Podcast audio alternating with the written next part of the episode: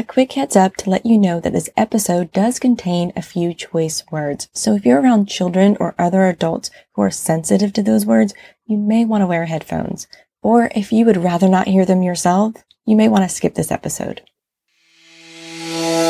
Welcome to Your Excellent You, a self development podcast for entrepreneurs. I'm Danielle, and I believe that success is achieved from the inside out.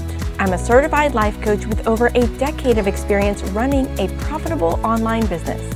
Here's what I know for sure being an entrepreneur is a crash course in self development. So I'm taking everything I've learned throughout my business building journey and sharing it with you. If you want practical, actionable insights to improve your mindset and grow your business, then you've come to the right place. Let's get started on today's episode. Here we are, the beginning of a new year. Here's what I love about the changing of the calendar. It's a symbolic fresh start. New beginnings and fresh starts are the perfect opportunity to hit the reset button and make a change for the better. Skeptics will tell you that today is just another day. And they're right, but in an annoying factual kind of way. Yes, there's something about the changing of the calendar that reminds us to take a moment and reevaluate where we are and where we want to go. It's like we give ourselves permission to open the floodgates into our imagination and dream big, bold, audacious dreams. We've been handed a fresh, pristine canvas and we get to decide what picture we're going to paint on it. There's always magic in new beginnings, and that's why we're drawn to this time of year. If you think about it, it makes complete sense that we would use this moment to set the course for how we want our life to look over the next 365 days. A new beginning is a great time to decide to get more organized, lose weight, live within our budget, and spend less time watching Netflix and more time meditating. I'm even willing to bet that if I did all of those things, my entire life would be magically transformed. My kids would probably remember to replace the empty toilet paper roll and my cats would stop vomiting on the carpet. Let's not forget about our businesses. If we start a miracle morning routine at 5 a.m., get to inbox zero by 5 p.m., automate our customer support, and hire an integrator to handle all of it, well, then finally we could operate out of our zone of genius all of the time, which would pretty much guarantee that we would 10x our revenue and make seven figures this year.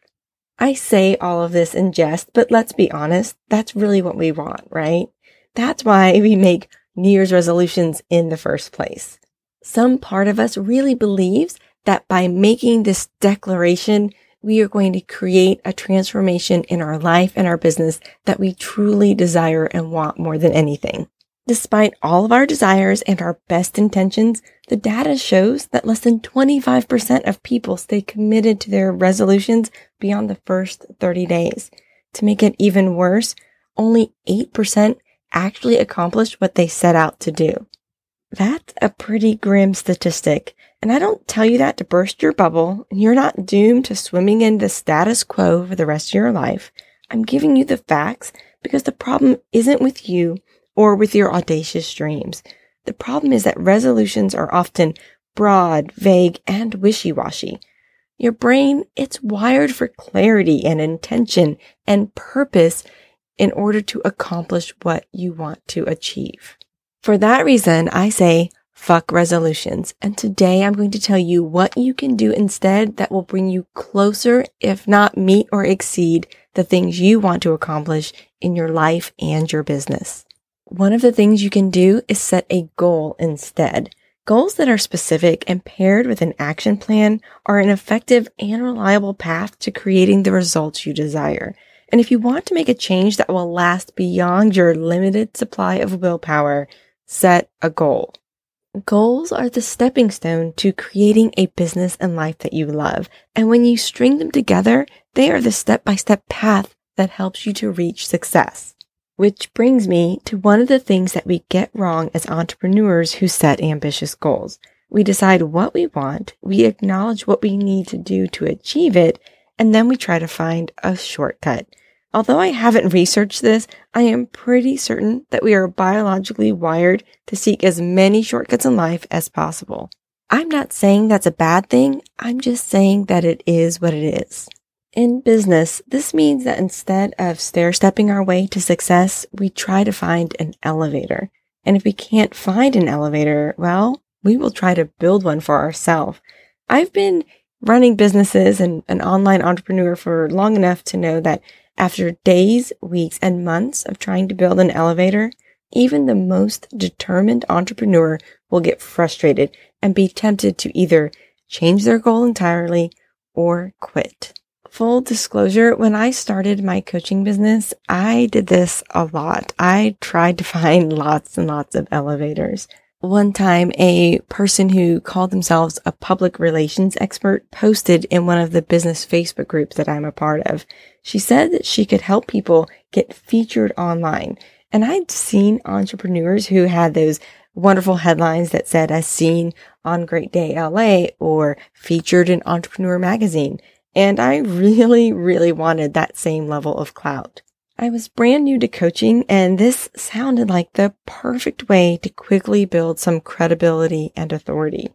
So I reached out, paid her very hefty fees, and waited for her to get back to me with this featured article, which I was certain was going to highlight my genius and talk about how amazing I am and just send people running and flocking to hire me. What I got was a standardized press release that was submitted to the online news wires where local news stations and other news entities could simply pre-populate on their website with this automated content so that it looked like they constantly had new information circulating throughout the day. When all was said and done, I technically could say that I was featured on ABC, NBC, Fox, and the Boston Herald, but what actually happened was my press release was just on auto publish on these various websites. I didn't walk away with any clout. I walked away with a very, very expensive lesson about believing I could bypass the hard work of success by paying for a ride in an elevator. Lesson noted. Now you may have noticed that the title of this episode is not called Fuck Resolutions, Set a Goal Instead.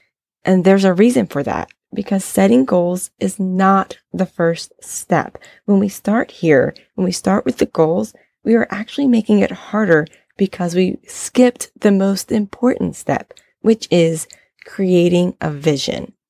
There are actually two types of visions that we need to create. There is the vision for our business that is tied to our goals. And there's the vision of who we are as the leader in our business. If we want to make a lasting change and get results in our business, it is the second one, the vision of who we are as an entrepreneur that determines our ability to reach those goals. The reason this is important is because our results are directly tied to how we show up each and every day in our business. Who we show up as is our entrepreneur identity we might be able to think about who we will be and what our life and business will look like when we reach our goals, but we fail to realize that we have to be that person first. We have to step into the next best version of ourselves and operate from that mindset and that energy. It is from this energetic, mental, and emotional place that we create the results we want. That's why the first part of my success formula is starting with a vision. It's the vision of who we are that decides the vision of what we want to create. From that vision, from the vision of who we are and what we want to create, that's when we can set a goal, develop a plan, take consistent and persistent action, and continue on until that vision becomes reality. That's why I say to fuck resolutions and set a vision instead. It is the first step and arguably the most important step to building a business that you love. I'm going to talk about setting a vision and creating goals and planning for success and taking actions in upcoming episodes. And if you want to work through it with me, get on the waitlist for my next goals and planning challenge. Those are five days challenges where together we walk through your personal success path to achieving your audacious goals. And there should be a link in the show notes that you can just click and sign up for the waitlist. Before I go, I want to remind you that the perks of success is not just about the number in your business ledger. It's about who we become along the way as we climb up each step to the top. That's important because who we become decides how much we enjoy the overall experience. The vision we have of ourselves as we go on this crazy fun adventure, it sets the tone for all of the unexpected joys that we'll have along the way. If taking the stairs is inevitable, we might as well enjoy the view on the way up. And we do that by setting a vision for who we are as an entrepreneur and then owning that every single step of the way. Until next time, my friends, bye for now. Thanks for being here today. If you found this podcast valuable, please take a moment to leave a review. Not only does it help me, but it allows other entrepreneurs like you to find this podcast. I'll be back next week with more practical, actionable insights to help you improve your mindset and grow your business. Talk to you soon.